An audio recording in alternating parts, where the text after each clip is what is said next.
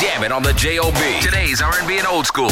103.1 Kiss FM. So why you didn't talk about Mike Epps in your baby daddy update today? Oh, you know, I I actually kind of forgot about him, but um, yeah, I hope he go on and cut that shit. If y'all don't know, Mike Epps filed for divorce from his wife back in January of last year, not this year, and she's only asking for a hundred and nine thousand dollars. Only $109,000. Only. That's it. That's it. Look, she got to take care of them girls. They got to eat. They got to get their clothes. They got to get their hair done. What- Plus, they uh, go to private school. What are they eating that requires $109,000 a month? No, it's everything. One hundred and nine thousand is not just for the food; it's for everything. And then the mom is the nanny, and then they got to pay for the mama car to drive Mom the kids is the nanny. Yes, yes, honey, I understand. One hundred and nine thousand is not the.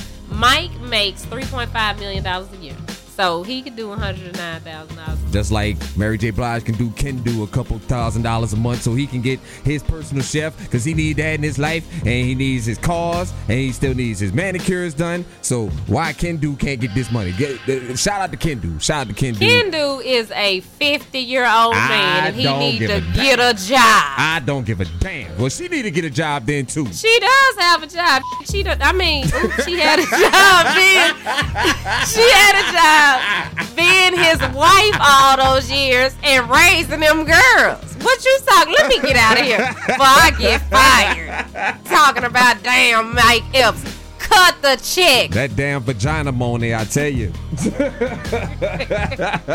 He is just grinning like a Cheshire cat because now Kendu is asking for hundred and ten thousand dollars a month and not over hundred and thirty thousand. Being reasonable. from Mary J. Coming to Blige. his senses and being reasonable. My man. What else? We support you, What else? Hashtag we support Kendu. We support you, Ken Do. Kendu, Kendu needs to take his fifty year old behind and go find somebody else to manage. Okay, listen. Listen, Oh. listen, listen.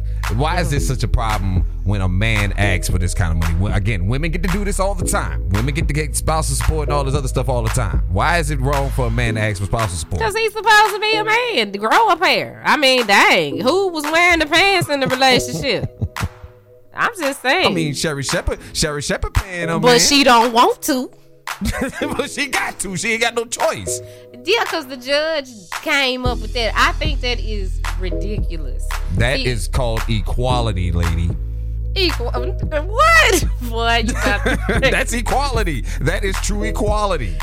I wish that we the FCC one listed. I could say what I really.